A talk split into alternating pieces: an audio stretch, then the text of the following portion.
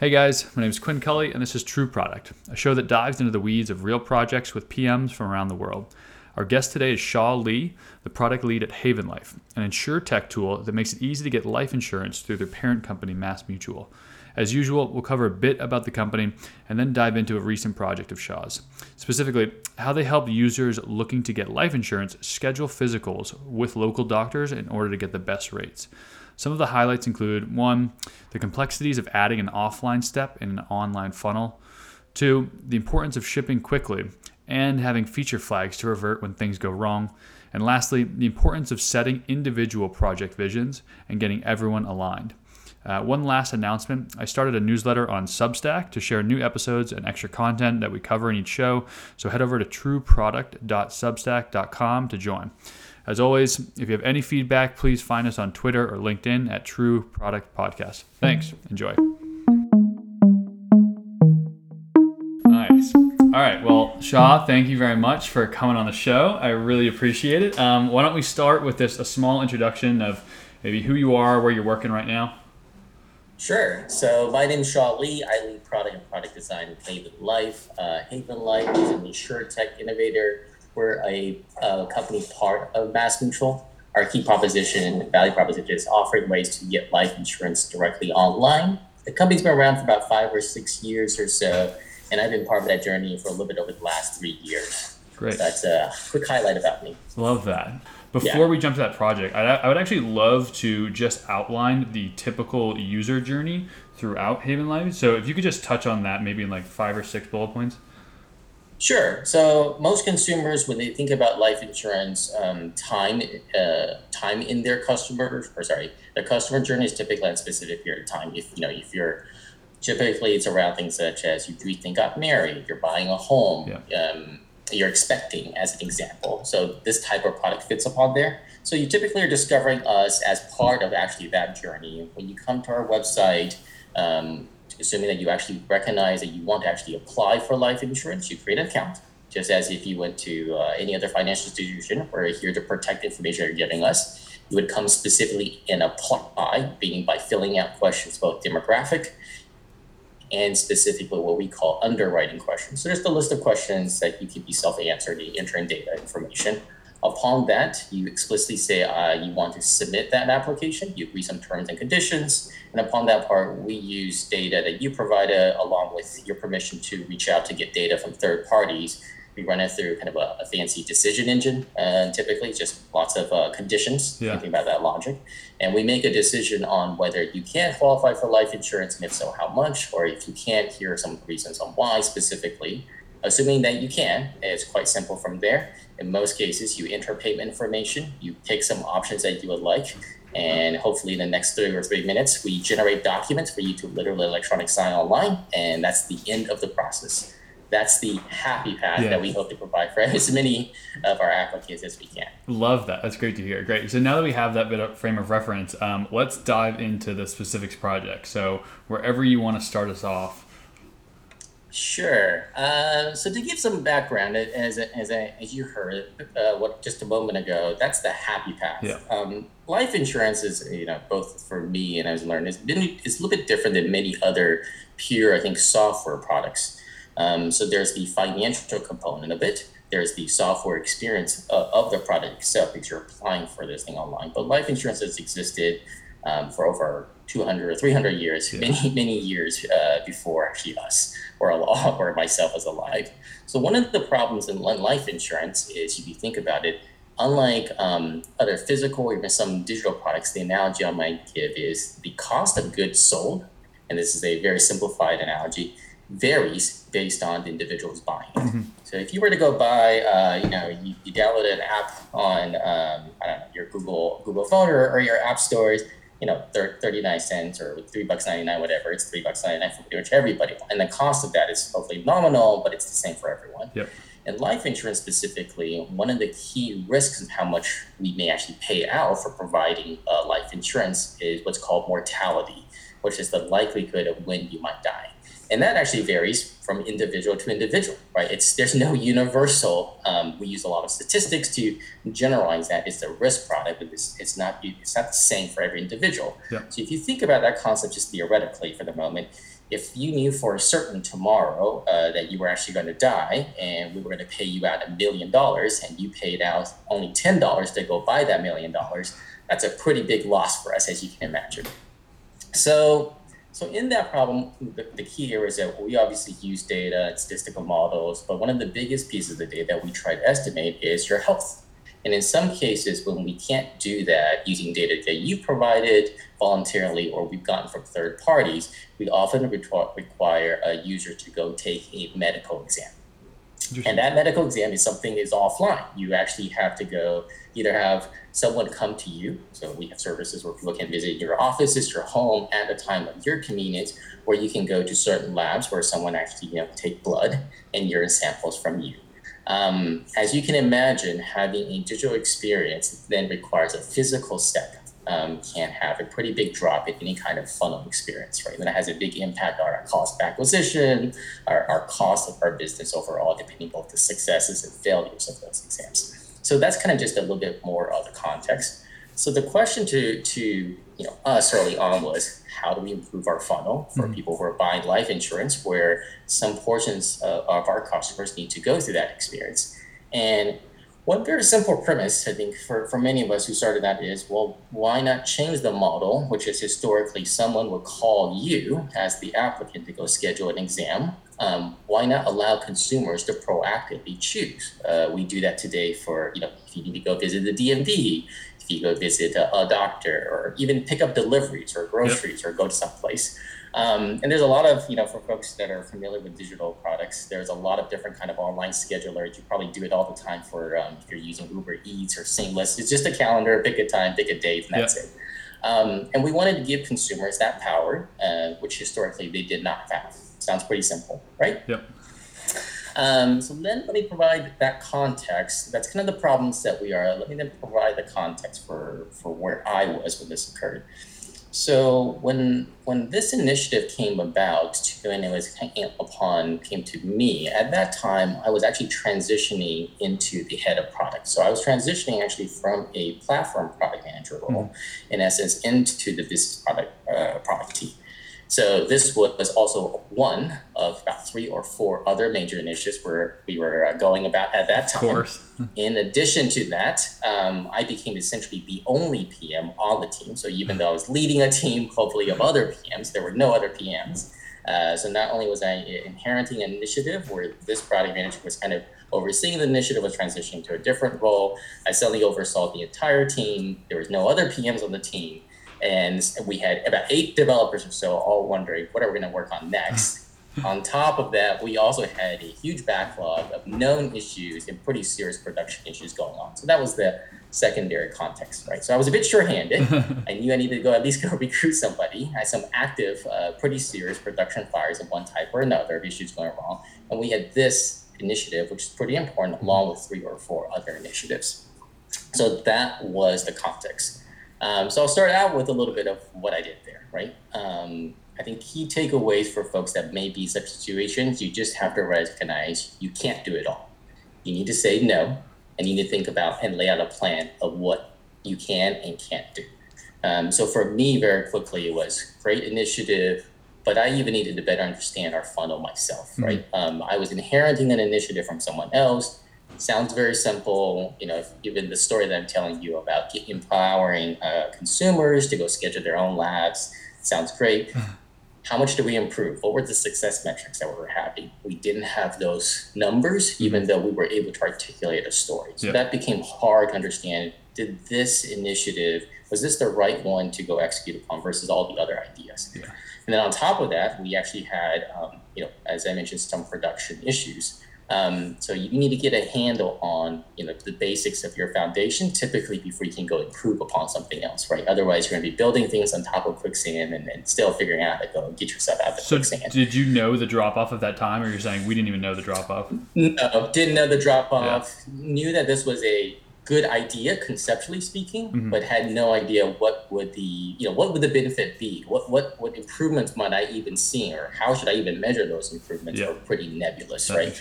Um, but but could obviously nod my head and say, yeah, if uh, you know, I would like to schedule and pick my own times. Yeah. That's pretty logical. I do that for all kinds of other apps. Why wouldn't I be able to do this here? Um, So secondly, talk about all the all the issues. I know one one Saturday at that time, my tech lead and I probably spent pretty much at least half or the majority of the day going through something like two hundred tickets in the backlog of just production bugs. They were all just red, of all different types. Some of them just with, you know, a single subject item for people that use Jira that says something went wrong. Others with well, you know, described, you know, page, two, three pages of details. And we had to very quickly make a decision on which ones we thought were really critical, which ones we were going to spend even a little bit more time to try to understand, and which ones we were just going to delete. Yeah. And out, uh, out, of, out of curiosity, how many of those were stale? What percentage were stale, just old, like, all right, delete, mass delete? Yeah. So I think if I was going to use the number, of, um, I, I'm going to assume we tackled roughly only about forty of those tickets in general. Yep. So, you know, at, at most twenty percent. And we, we made a point to know that, you know, many of the ones, even if they weren't stale, yeah. uh, we were going to make a conscious effort to say they're getting deleted, and we're notifying everybody yeah, yeah. who I reported that, hey, you have to come back to us. We can't just, uh, yeah. there's no point in keeping a large backlog of things that you're not going to do. There's nothing There's nothing um, more satisfying, too, than like than finally going through that backlog and just like deleting stuff or like prioritizing it yeah. and coming in fresh. Correct. So we had to tackle some tactic, tactical issues. There were definitely a few in there that was, oh, we need to go solve that ASAP. There were definitely a whole bunch of, that's nice. We'll probably get it reported again. It needs to go away. And mm-hmm. there were some, I'm sure, that was deleted incorrectly, and some maybe we tackled um, maybe too early. Yep. But that was just a way for us to get a handle upon, you know, all these issues that were coming across. And then finally, um, I had to actually get a better understanding of our funnel. And so that took quite a bit of time digging through the data to understand, even hypothetically on this initiative, we were to make improvements to allow people to schedule their exams better. Yep. What would a ten percent improvement mean mm-hmm. for the overall business, right? Um, we didn't have that number then, and there wasn't an easy way even for me to think about. As I talked about a, a little bit of our experience, uh, a good portion of our customers are able to get life insurance directly online without the need to take a medical exam. Mm-hmm. And we support that model very much. Um, so how do I think about whether this is the right area to spend my energy, or vice versa? Could we spend our energy on simply trying to get more people, maybe with better data in some other way, so that they could, they never have to experience this part. They never actually have to take the medical exam at all. So that became a very much an open question. So I needed to go dig in through some data, create some very simple Excel spreadsheets, just understand, you know, percentages and scenarios. A ten percent increase here would mean what versus yep. a opposite ten percent increase somewhere else. What would that look like? Um, and that took some time. And then lastly, um, as I inherited a kind of a team and leading a team and transition from another, I knew I needed to hire. Yeah. Uh, you know, I could I could do some of this stuff myself and keep the lights on a little bit, but long term, this wasn't sustainable both for me personally. I would eventually burn out yep. uh, from just this type of work, and just long term, we wouldn't give a focus. So that became even a priority. So fast forward three months, this initiative very quickly actually got paused. We weren't, I wasn't ready. I couldn't execute this um, along with some of the other work that we had to do. We had to build some foundations. We had some other initiatives that were even more important than this, and it got paused. So fast forward three months here, a little bit in timing. Uh, by that time, you know, we slightly new context. Fire is generally under control. Sure. We still had some parts maybe that would have problems, but it wasn't raging. I didn't have things, uh, I didn't have to answer calls on, on weekends of what was going on. It's anymore. A good litmus test. We had a better understanding of the funnel. I can actually have some metrics and say, hey, if we were to tackle this problem, what did that mean? What's the percentage of actually our applicant pools that are going to experience this today? Yeah. And even if we made some just back of the envelope guesses. If we were to reduce that by five percent, what did that mean? Could yeah. we easily reduce the pool for this of this cohort by five percent or not? Um, so I had a pretty good understanding of that, was able to kind of better articulate, not only is this a something I value personally, yeah, yeah I want to give consumers the, the experience so they can schedule their own exams, um, but I think it also actually made business sense. And just, um, sorry, just and, curious, um, Did you guys spin up this time uh, any types of dashboard to look at this stuff on a weekly basis, or just like to, to get a better baseline? Uh, yeah, kind of, we did. Yeah, the meta questions there are like, uh, do you have do you have help from a data team where things organized um, in the sense that you can pull from a warehouse or anything else, just to be able to not have to either pull the queries yourself or put them into Excel just to look at it? Exactly. So just to give a little bit more context there, we did. We had, at the time when I first started, lots of uh, we call Excel sheets, just you know Google Sheets spreading all over the place, right? Some number of something trying to make sense.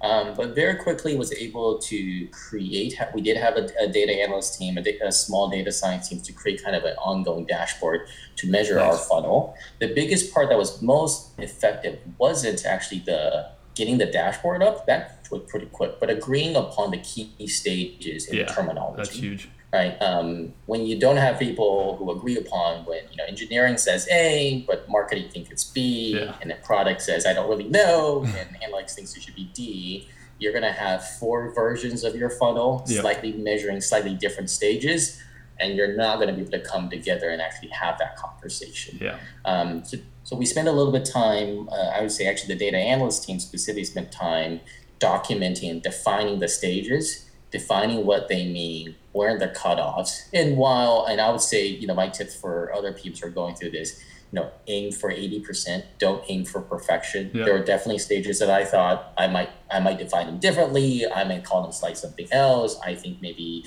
A to C is better than A to B to C in this case. Mm-hmm. Um, let that go, yeah. right? Uh, don't, don't fight that battle. Don't die on that wall though. Pick some other one if you're gonna die upon. Um, So that really helped us to be able to have both weekly and monthly meetings much more effectively because we agreed upon, you know, where one stage conversion to the next stage conversion point, where they are, and be able to break apart our businesses. That makes sense. Um, so again, fast forward about uh, three months or so. By this point in time, um, able to actually bring this thing back up, back up, um, and also by this point in time, you know, separate from actually the development side of the world, which we could focus upon something else. Um, like this, in, in the meantime, product design was able to actually refine both the mocks and what the interaction experience was. Nice. So we didn't go into development oftentimes with, all I got is a rough wireframe, and I know if I click on this button, something needs to happen, but we had actual interactions that made it easier for our front-end uh, developers to actually focus on developing and less focusing upon, you know, the design aspects because design didn't have the time. Yeah. So. At this point in time, hopefully, if, if you're listening to the story, you're probably thinking, this all sounds great, right? Mm-hmm. You've got a team finally organized. I've now brought on a P M, so I've got someone hired. I'm not burning uh, my Saturdays, Sundays. We don't have production issues going on where I have to be on calls on, on the weekends. And we have a roadmap, and we actually have some numbers. Um, you know, if I pick this part, things sounds really well. Um, so what happened? You know, if, if I'm jumping into my story, ultimately we, we did shut down this feature that we actually spent time building. So I'm going to kind of share a little bit of two things I've learned. Um, one is, you know, as both as a manager managing other P Ms, um, especially in this case where I had to transition the execution part of our project. When you transition a project, you have to think about not just transitioning the knowledge, but also transitioning the vision, mm-hmm. which is much more difficult than knowledge. And then the second part later, as I tell the story, you'll hear me talk about the difference between trusting what a vendor does and then being able to actually implement what a vendor says they do. So you'll get to that part of the exciting story. So let's get to problem one. You know, by, by this point in time in my role, um, I'm able to kind of say, hey, I think we got a vision set out. We have designs. They tell the end user journey. They look great. Um, in, in this specific implementation, we use obviously third parties to, and that we work with to actually facilitate our paramedical exam scheduling. Yeah. We don't have employers ourselves, obviously, who are, who are licensed doctors to take blood and urine, urine samples. And so Uh, we've actually had conversation. I've had conversation working with third parties, looking at the A P I documents themselves and saying, hey, this thing actually can, can get done. So we built it. We built a very simple, you know, if you've ever scheduled for anything, you get to a point where we say, I'm sorry, you have to actually go take an exam. Would you be interested? And the customer can look up, can enter their address, look for uh, doctor's offices that are close to them that are part of our network, mm-hmm. or schedule a time for actually someone to come to you, pick a time that's convenient and so on. Uh, we launched it, and right away problems occurred. Um, and you launched it, did you launch it to everybody? Yeah, we actually picked some very specific states. Yeah. Um, so just uh, maybe it wasn't it wasn't to everyone, but it wasn't because you couldn't. Uh, if we could have launched it to everyone, we would have probably done it all out. Yeah. Um, it wasn't. We don't think about it as kind of A B testing that way because we don't have yeah. a huge, huge, huge cohort. Yeah. Uh, this isn't you know uh, Google Maps as an example. Yeah. Um, so if we actually picked a very small cohort as an example, the the, t- the further time it would take for us to figure out whether something was working or not would even be longer. Yeah, because sense. Only a small percentage of our customers get this experience. A further small percent of our customers need to actually schedule. So then, you know, that would elongate the what, time for it to learn. What is what would trigger at a high level? What would trigger me to need this? Is it an age? Is it a, something else I put into the form? Yeah, I, I actually can't say that specifically. no, that's no part of the uh, that's part of the rules we write into underwriting. Yeah. Um, there are various factors yeah. um, depending upon how you answer the questions and some information that we get from third parties that may make us think that you're more risky than others. Uh-huh, okay. And in and in some cases, actually, we do control tests. Yeah. Um, so even if you're healthy and our models actually thinks that you're healthy, we actually sometimes take control groups and we still ask them to go complete the, the bare medical exams because we actually need to see whether our data and our models are working correctly based on real data. Very cool. Yeah. So, um, you know, back jumping back a little bit to that part of the story. Um, so we launched it, and right away I said problems occurred. One of the biggest problems uh, that occurred is you know, users were kind of getting confused. They were getting calls sometimes saying, "Hey, your exams are scheduled," at a time when they didn't think they were scheduled. Hmm. Um, some of them were still getting called in the in the traditional way. So before this feature launched, people would call you yep. if you needed an exam and say, you know, what day would you like? And so customers were kind of confused. I thought I scheduled already. So overlap, yeah. The, yeah, yeah the, the paramedical exam themselves says, I don't see anything in our system that says you're scheduled. Um, so that was causing confusion, obviously, both to, to consumers and consumers and our own customer service team were a bit lost as well. What's going on? Mm-hmm. So we had to quickly investigate. You know, we uh, we investigated. We put in some fixes, and what we quickly and here's where the, the problems actually kind of come out. In in the in the stories that I talk about transitioning, at that time I was very much focused on the execution part. So what do the tactical little building blocks need to be? Mm-hmm. Here's what the A P I should do, here's how we should send everything along the way. And in, in that, one of the things I didn't focus as much time is transitioning what I call the vision of this product. And the vision here along the way is really allowing individuals to scare schedule their medical exams as early as possible. Mm-hmm. That sounds very simple, uh, and it's kind of maybe obvious to some, but behind the scenes, um, a little bit into more detail, the way our third party works in this case, they need actually two pieces of data, and their systems are a bit, uh, there's two different systems. One is responsible for scheduling paramedical exams. Mm-hmm. That's the thing you think about is the scheduling system. Another system is responsible for what's called lab ordering, which is once you've completed the exam, ordering different kind of laboratory tests uh-huh. upon the blood and urine sample. Yep. Those two ultimately need to match up, yeah. right? So, you know, if someone took their, their blood, they need, you need to tell somebody else who's going to run the test what kind of test they're running. Mm-hmm. Um, and our vendor that we're working have two different systems. Those systems often were not able to talk to each other as well as we had hoped or even as they had hoped. And so in transitioning that that logic to uh, my direct report, a big part of my focus was just focus on the paramedical scheduling, mm-hmm. right? Um, and that's kind of what we did. We we got it scheduled. We sent notifications to our third parties. Mm-hmm. Sometimes they worked, sometimes maybe didn't. That's a little bit technical. But because we did actually focus upon the end picture of getting these two pieces to talk to each other, that's where kind of misconnects were occurring. Some parts of our of their system were often sometimes saying, hey, I saw a lab order get ordered, but I don't see their paramedical exam. What's going on there? And, and in other cases... Sorry, what was the... Um, before this whole thing started, how was that carried out? How did somebody, like a phone call and then tied to a record? Yeah, so uh, the way the, the the this world works, because again, life insurance has existed for a long time, typically it's actually the opposite. It was a sequential set of tasks. Mm-hmm. It was not to be done in parallel. Mm-hmm. So historically, the way this works is someone orders a lab, and after triggering the lab order, they would then go call out ah, for the paramedical okay. exam, right? Now, who would trigger the lab?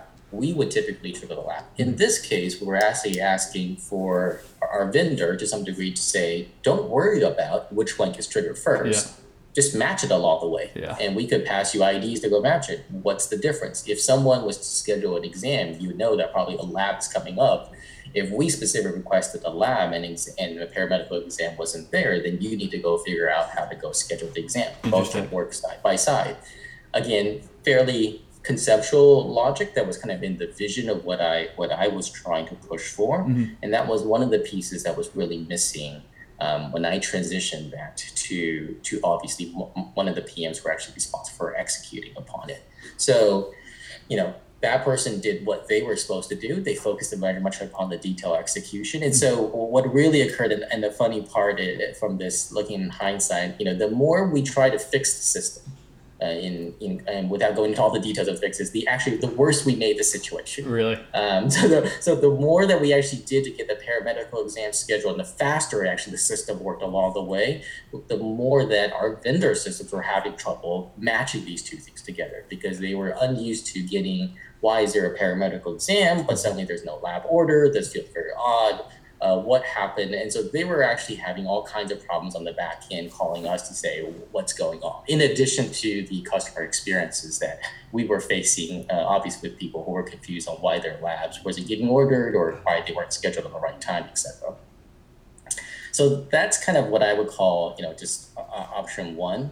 And this is typically already on top of the problem you just think about for the moment, because we provide services to the entire continental United States. For you to go take a, you know, what's called a paramedical exam in any state, there's a huge range of where you might be. You could be currently here in New York City, where, you know, there are maybe many providers and many laboratories within walking distance. Mm-hmm. You could be in Montana, where obviously the geographic distances of individuals and to labs or to other facility providers are fairly large. Um, so, you know, this was actually on top of those kind of problems that we were trying to solve, uh, where we had to figure out how to go limit optionality. Um, you know, one, one joke that we said during development was, in some places, the closest doctor that you might be able to see was like two thousand miles away. Do you really want a person to schedule a paramedical exam or some any kind of exam where they may have to drive two thousand miles, or vice versa, the, doc- the doctor has to drive two thousand miles to you?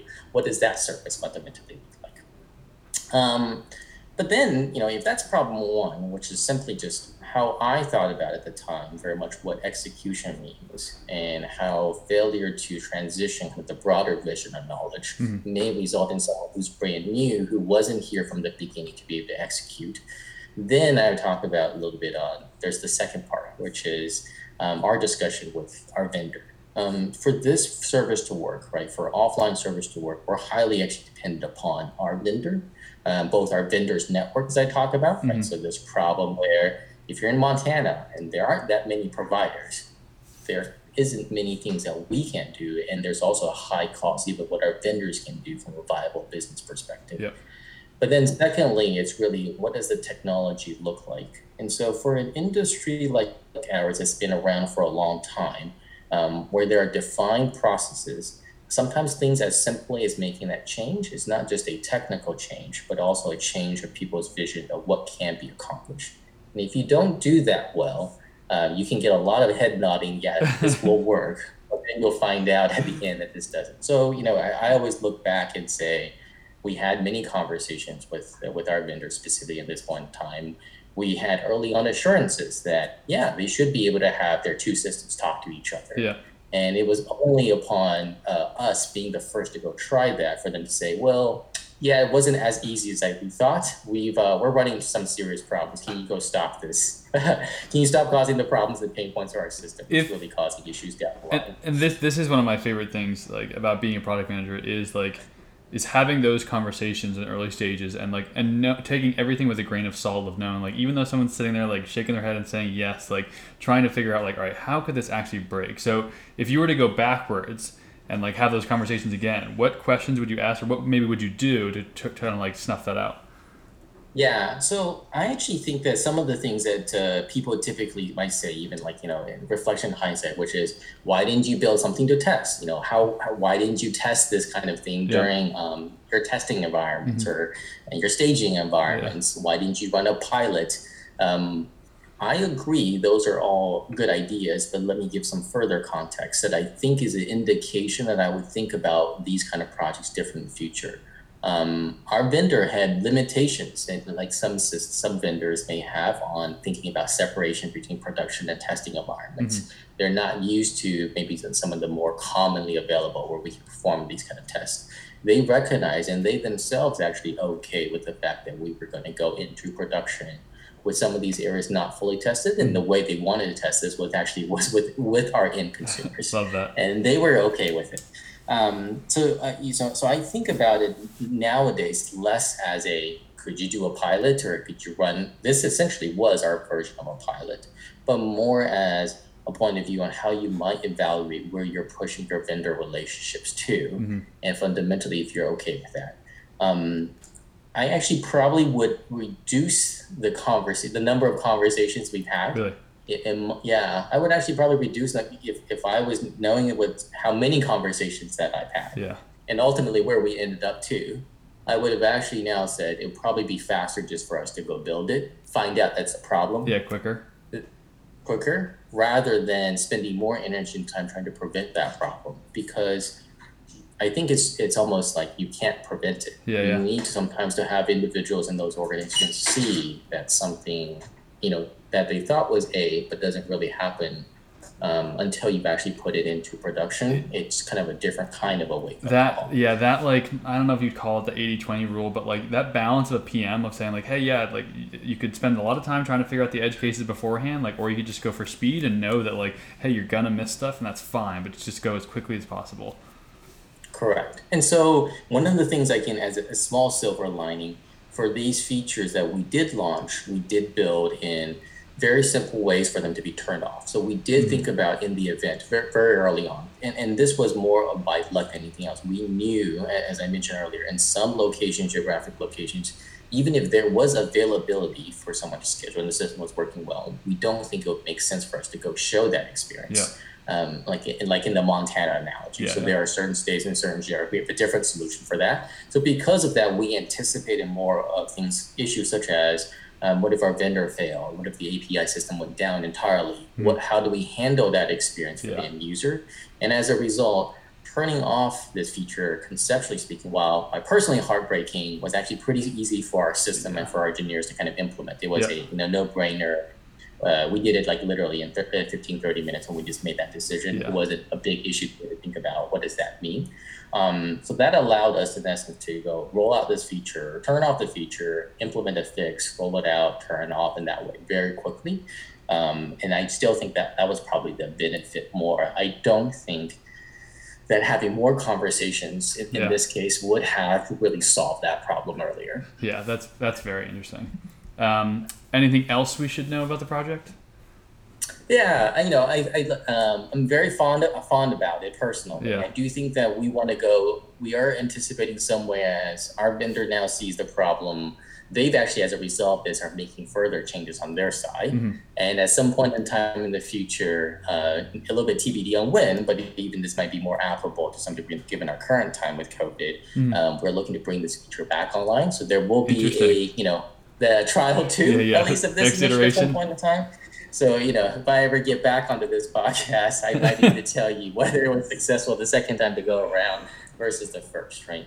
Um, and I, in, in, in the end, I am still very bullish on where those will go. I do ultimately think that some part of this is simply a timing matter, um, both in technology and in services, but the end vision where consumers have the ability to empower themselves mm-hmm. to schedule their own exams at their convenience, at their time. Um, that's where we want to go, and I think it's only a matter of time until we get there. Very, very cool. Well, that was amazing. Thank you very much for walking through everything. I really, really love, one, like highlighting the actual failures and highlighting stuff that actually goes wrong. It's such a real thing that happens every day. And and just that, that's a great kind of like fresh perspective of just like, hey, yes, it would have been great to, like, hindsight's twenty twenty and like maybe figure out one or two things, but the time you would have spent to actually find those rabbit holes would have been way too much. And it's better just to get something out there as quick as possible and know that, hey, if things go really wrong, we can just revert very quickly. Um, that's right. Perfect. All right. So let's follow up with just some last few questions. Um, First one, uh, do you have any questions that you would want to ask other P Ms out there?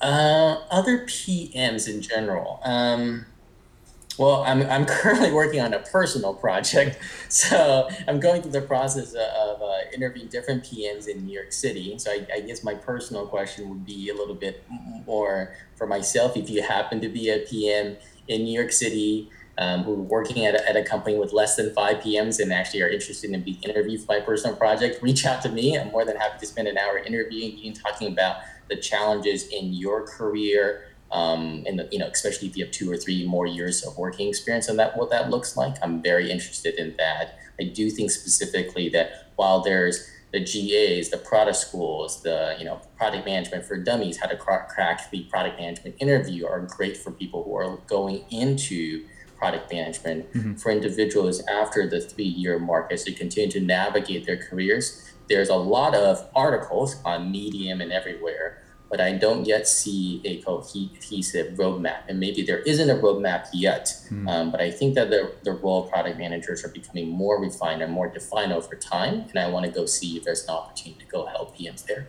Yeah, I, I do love this um, for a lot of reasons. Obviously, we spoke earlier about this. Um, but again, if you're a P M out there that has some experience uh, and is looking to chat with y'all, definitely do it um, because something like this, I think, should exist. Um, just just for a little bit more structure in kind of the product management career would be great.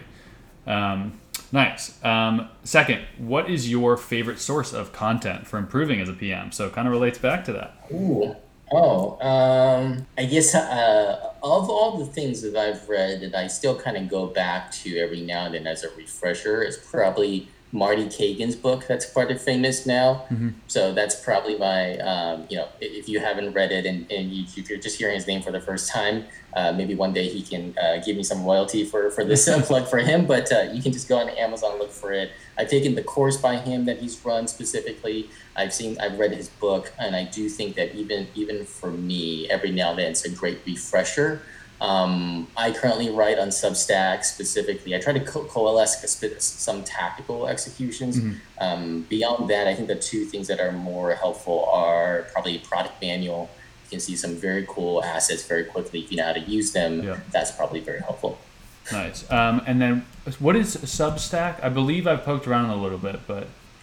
Yeah, Substack is just a uh, is just a uh, place where people kind of write. You can think about it as uh, email lists. Um, that's you know in a in a blog post form. Um, so uh, if you ever want to see my writings, I go to just go to Shaw S H A W L I dot Substack dot com. Very cool. Um, that's a nice one. Um, all right, let's see. Um, one lesson you would give early P Ms from your experience, or maybe your past self when you were just starting out. Gosh, that's a tough one too. Um, I think now, most recently, I've been I've been telling uh, more junior P Ms to think about time differently. Um, I think in product management, especially if you work in technology um, and you're working at a startup, it's about, you know, how quickly can you fail, right? Even just an example I was giving, how quickly can you learn? So the concept that, and I can see this in myself, that you've been in a role or in an industry for two years is like a lifetime. Yeah. Um, and so that concept of time just is, it's very hard to think about early on in your career, what a decade long time at a company or in a role mm-hmm. will even mean. Yeah. And, and I think it's just hard when you're younger, especially in your career, just in age in general. And I would, and I say this even to myself a bit, to think about time slightly differently in at least half decade markers, mm-hmm. um, because the time it takes to perfect anything takes a really long time. And I think about myself when I'm young, when I was younger, and saying, hey,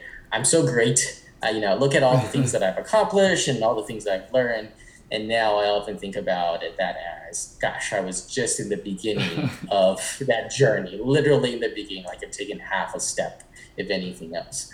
Um, so that's, I think, the, the thing that I think about early upon. And the way I would try to advise myself if I was younger for early P M, because uh, asking someone, let's say in, in their early twenties or thirties, to think about time in decades is just not possible. I don't think I, I would be able to do so. Mm-hmm. Um, What I would actually ask you to do is think about things that you committed and reflect upon that took you more than two or three years to get good at. Yeah.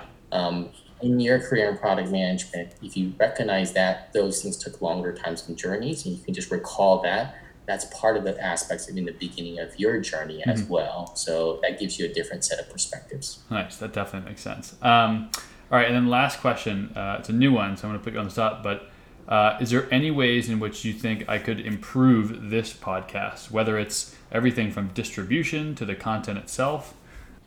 Uh, my, uh, this is an entire podcast are entirely outside of area, area of domain. Um, but I think of sound bites. Ah. Um, for whatever reason, a podcast. And so I think about ways to distribute, um, just like, you know, Twitter is in, well, I don't know how many characters now. Yeah, I think Twitter wants to be a bit longer than one hundred forty characters. But I think about it as, what are ways to actually condense some part into certain sound bites of learnings? And then that way as, as a, almost like a sneak peek into the story of that you might tell in anyone. That's, so how would someone be able to, you know, like say, no different than I think about emails that I write on Substack. Oftentimes yeah. you have a small subtext that says, hey, this, is there a way to play a thirty seconds, one minute soundbite of the most interesting things to get interest? That's something I thought about. I, I definitely like that idea. I've, I've already had some feedback that like people love hearing like, oh, like at the start of the podcast, kind of list the highlights so we know what to expect. But being able to rip them out and actually use them elsewhere as just like either smaller little bites or anything, definitely big. Because like right now we're at like forty-six minutes or something, and I understand that that's a lot for someone to listen to. So if you can break that up maybe into two or three minute little bite-sized things, could go a long way. I love that idea, Shaw. Um, perfect. All right, well, that is it. Thank you very, very much for coming on. I appreciate it. Of course, I'm happy to help and uh, happy to actually tell a little bit of my stories along the way. So thank you very much, Quinn, for having me here. Of course. Enjoy the uh, the quarantine. Yeah, definitely. You too as well.